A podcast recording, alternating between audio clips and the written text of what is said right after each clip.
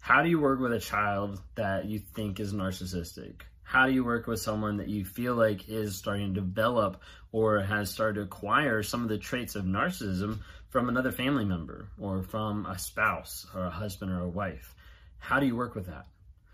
See, you have to remember like where that comes from. You have to remember where narcissism starts from. So typically you've got narcissism that starts from emotional, physical, or mental abuse or trauma. And as a result, narcissism is formed and grows and kind of prospers out of that to a place where it becomes very prevalent in their lives, where it ends up affecting a ton of things. Those are some of the typical ways. Couple other ways that narcissism can get affected and also formed is through the idea of having a parent who is overbearing, over controlling, so controlling every aspect of their life, or you have the parent who just doesn't care you know, that isn't controlling, that is just super enabling. So they'll let the kid do anything. They don't have any boundaries. They don't have any consequences. Whenever something happens, they just continue on with life, covering up whatever mistake their, their kid made. Okay. So you have to look at it first of what is my child going through? What has my child gone through?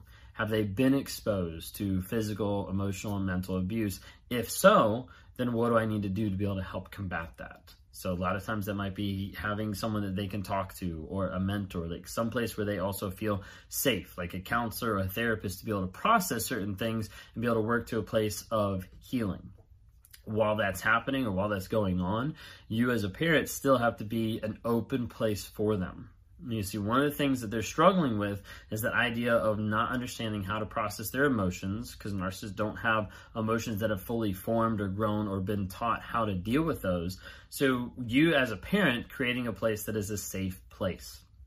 A safe place being a place that they can come and they can express their thoughts, their feelings, their emotions, um, their mistakes, like the things that they've messed up on, the stupid stuff that they've gotten into, and you don't judge and you don't degrade them.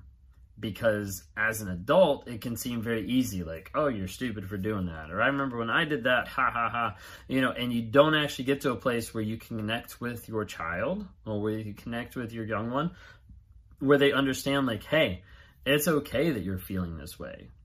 It's okay that you screwed up royally. It's okay that you did this. We'll work through it and having them understand that you can come alongside and work through their emotions, work through whatever crap that they're dealing with in their life, and get to a place where you can have a safe place for them is very, very, very important. That way you can help them process their emotions and be like, hey, these are the emotions you're feeling. Totally get that. I actually have these emotions on a day to day basis, blah, blah, blah. And like connect with them, create a safe place, and then help them understand, like, even though you have these emotions, they're not good or bad emotions. It's just how you feel. Understanding that feeling is okay, but then what do we do with that? You know, if we're pe- feeling upset, if we're feeling angry, that might be how we're feeling, but that doesn't give us the right to hit someone. Doesn't give us the right to throw something out a window and break the glass. So like understanding and, and working with them to try to work through their emotions and work through a place where they understand how to process emotions and how to deal with them, how to still be in control of their emotions and not let their emotions control them.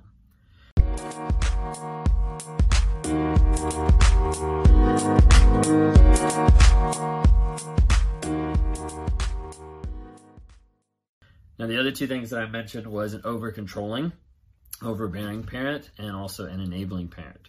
Those are two other ways that can affect narcissism. And so you have your over controlling or overbearing parents. Like sometimes this could be like a little bit like a helicopter mom, helicopter dad kind of a thing where they're always like watching them or always like over them.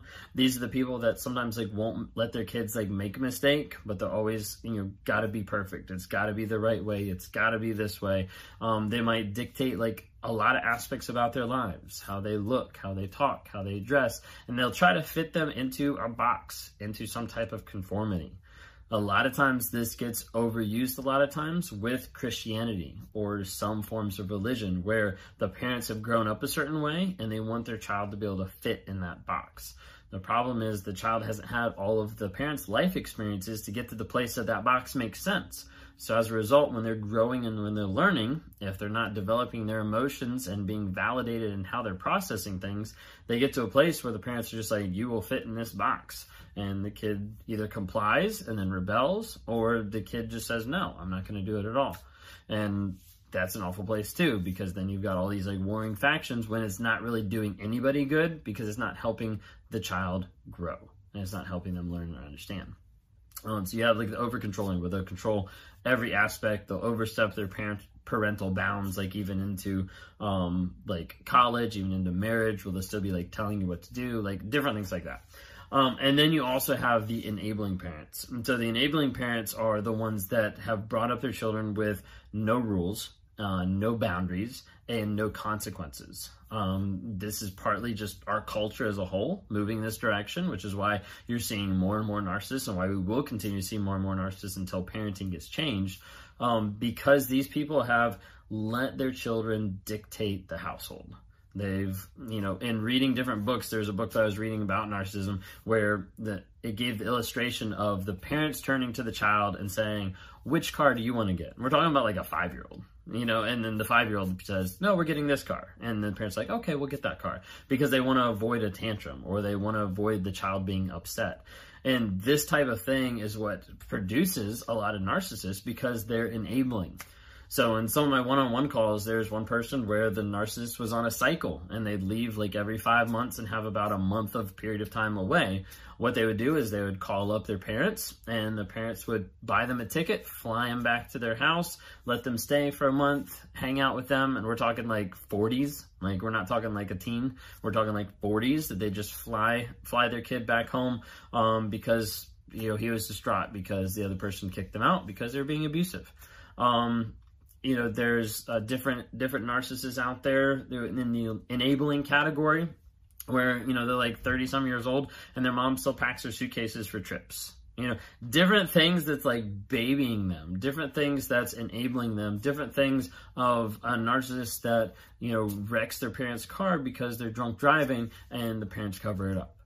Like these are all examples from different people that I've talked to. These are all examples, real life examples that are happening each and every day. And so when you start looking at how did people get here, you can start backtracking it and be like, okay, how do we avoid that?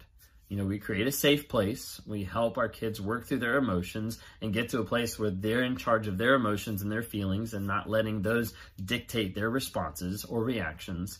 Um, and also getting to a place where they understand and they have good boundaries. They have boundaries in their lives. They have responsibilities in their lives. Like they have to put their suitcase together. They have to make their bed. They have to take out their trash. They have to get to a place where they understand, hey, if you cross this line that we've set, you're going to have consequences. You're going to have your game taken away. You're going to have to spend, you know, the day without your phone or whatever it might be. And this isn't stuff that's just to control or manipulate the kid into compliance. This is just clearly stating, like, hey, this is what we expect. If you don't want to comply with that, that's fine, but this is the response. That's part of it uh, nutshell. There's a ton more about it. I'm not going to dive into it. We'll have a super long video. Um, if you like what you see here and you want to hear more, um, subscribe to my channel. Follow me on TikTok. Follow me on Instagram. Um, if you ever want to talk one on one, go to my website, rawmotivations.com. Grab a time there. Would love to be able to chat with you. I work with narcissists who are struggling with narcissism to break the lies and find truth. And I also work with people that are abused by narcissists and try to help them find healing and be able to change and get their lives back on track. Thanks so much. Hey, I hope you've enjoyed these episodes. I love interacting with different people. If you're interested, reach out to me sometime through my website, Raw Motivations. Would love to interact with you. Either send us a message there, uh, schedule a one-on-one so I can talk to you and try to work with you through whatever whatever you're going through on life. You know, whether that's a relationship, uh, narcissism, uh, whether that's just life trying to get from one step to the other and trying to figure out how do I break out of this mind fog of what's going on. Would love to talk to you more. We'd love to see you guys reach out and comment and like on different things. We've got Instagram, Facebook, and TikTok. We'd love to see interactions there. And as you're listening to this, like go ahead and rate us. Give us a couple ratings just to help promote this message to other people so other people can have positivity in their lives as we're trying to grow, change, and help other people find that awareness as well.